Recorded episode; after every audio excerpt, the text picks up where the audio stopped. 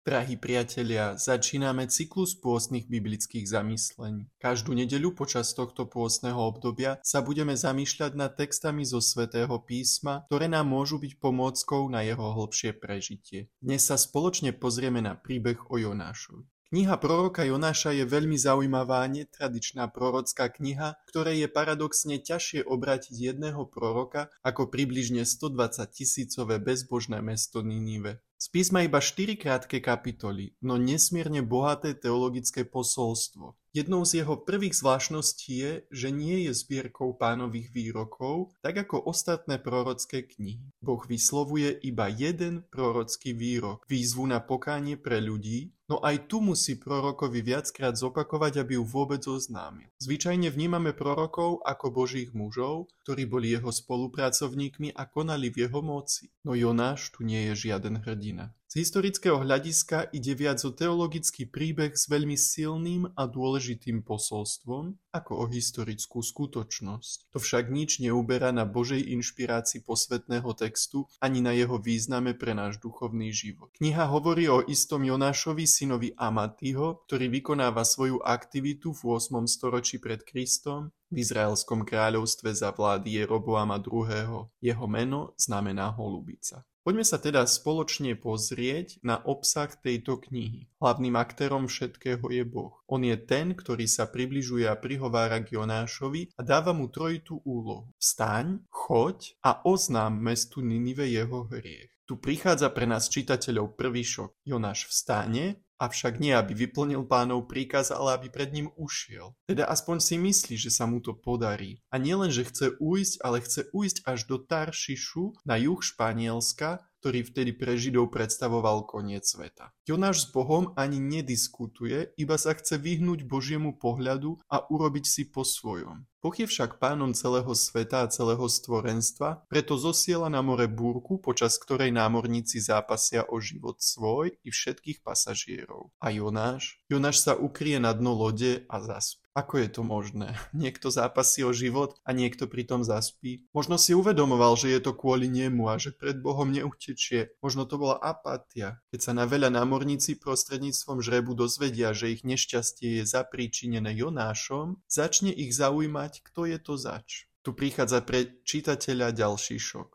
Prebudený Jonáš sa im predstavuje týmito slovami. Hebrej som a som ctiteľ pána, Boha nebies, ktorý učinil more a suchú zem. Nie je to komické? Jonáš sa tu predstavuje ako hrdý boží ctiteľ, pričom s Bohom nemá žiaden vzťah.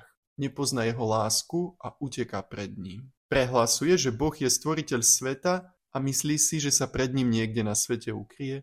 Jedná sa len o naučenú Jonášovú frázu, aké si jeho krédo, ktoré ho robí hrdým Židom a dáva mu pocit, že niekam patrí. Jonáš im na ich smetok odpovedá, aby ho hodili do mora, lebo si je vedomý, že sa more búri iba kvôli nemu. Tu je opäť vidieť Jonášovú apatiu a rezignáciu. Je mu jedno, že zomrie. Hlavne nech už má pokoj od Boha a nemusí čeliť tomu, čo od neho Boh požaduje. Námorníci sa tejto myšlienke vspierajú, no nakoniec volajú k Bohu, aby im to odpustil, lebo nevedia, ako si inak zachrániť život. Je úsmevné, že prví, ktorí sa v tejto knihe obracajú na Boha a hovoria s ním, sú práve pohania a nie samotný prorok. Rovnako sú pohanskí námorníci prvými, ktorí majú ozajstnú a nie fiktívnu bázeň pred Bohom a prinašajú mu obety, keď vidia, že sa more skutočne utíšilo. Bohu však nejde o zničenie Jonáša, ale o záchranu obrovského mesta Ninive. Preto posiela rybu, aby Jonáša zhltla. Môžeme povedať, že niektoré prejavy Božej priazne hneď nepochopíme. No to ešte neznamená, že nám chce zle. Netreba tu analyzovať, či nejaká rýba môže zhltnúť človeka a či v nej človek môže prežiť 3 dní. To sú veci, ktoré sa vtedajší Žid vôbec nepýtal. Dôležité je posolstvo, ktoré táto kniha prináša. Nie historickosť udalostí, zaujímavá skôr pre Európana 21.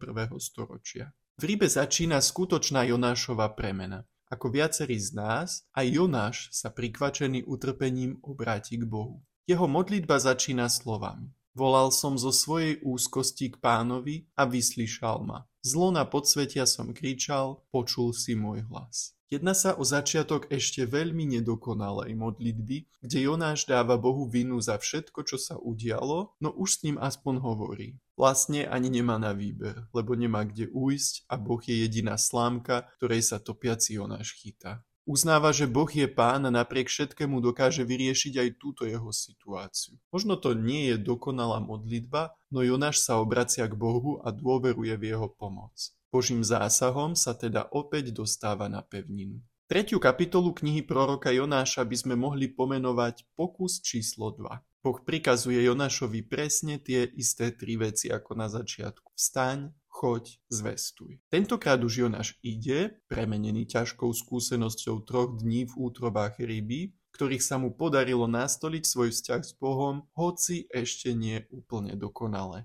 O meste Ninive sa tu píše, že bolo treba 3 dní na to, aby ho človek prešiel z jedného konca na druhý. Aj tu môžeme vidieť hyperbolu, teda isté zveličenie. Vysvetľuje to však, prečo sa Jonáš tejto misie tak veľmi bál. Hoci by na jeden prechod mestom boli potrebné tri dni, po jednom dni už sedia všetci v prachu oblečení do vrecoviny a konajú náhradu za svoje hriechy. Niekedy nás Boh volá do veľkých vecí, no ani od nás nečaká, aby sme ich celé prešli. A toto je práve tento prípad. Jonáš má s dôverou začať a Boh urobí zvyšok. Jadro knihy tkvie v Jonášovej prekvapivej reakcii na túto neočakávanú zmenu srdc obyvateľov Ninive. Bol poslaný do tohto zlého mesta, ktoré by sme mohli prirovnať Sodome a Gomore, aby mu ohlásil jeho hriech. A myslel si, že im len povie, akí sú nemožní a že ich za to čaká trest. No on ich tu vidí, ako sa obracajú a Boh im všetko odpúšťa. Toto je pre Jonáša úplne nepriateľné. On je predsa dobrý žid, ktorý si ctí Boha, hoci s ním nemá žiaden vzťah. A títo bezbožníci, ako ich Jonáš vníma, si majú zaslúžiť trest a nie Božie milosrdenstvo, hoci by sa mali aj úprimne kajať za svoj hriech.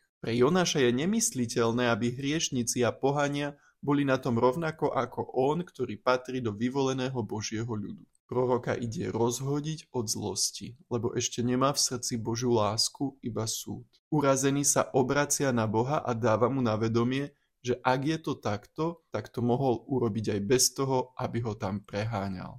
Navyše Bohu klame, lebo hovorí, že do Taršiša utekal preto, lebo vedel, že sa aj tak nad nimi zľutuje. Čitateľ ale veľmi dobre chápe, že Jonášové motívy boli úplne iné. Na rozčuleného Jonáša Boh aplikuje iba kvapky lásky. Hovorí mu, či je správne, že si sa rozhneval. Nastavuje mu zrkadlo a to bez akéhokoľvek odsúdenia. No Jonáš ešte stále nechápe, o čo tu ide. Pocit krivdy mu zatvrdil srdce. Tak ako bola Božia reakcia na hriech prvých ľudí, že ich zaodel, aby neboli nahí, tak aj tu Boh reaguje na nezmyselné prorokové vrtochy tým, že mu vytvorí nad hlavou tieň, aby na neho nepražilo slnko. Boh nás miluje bezpodmienečnou láskou. Miluje nás vtedy, keď sa nám darí žiť podľa jeho vôle, aj vtedy, keď je naše srdce ďaleko od neho. Miluje nás stále rovnako dokonale a preukazuje nám priazeň. V Jonášovom prípade ide ešte ďalej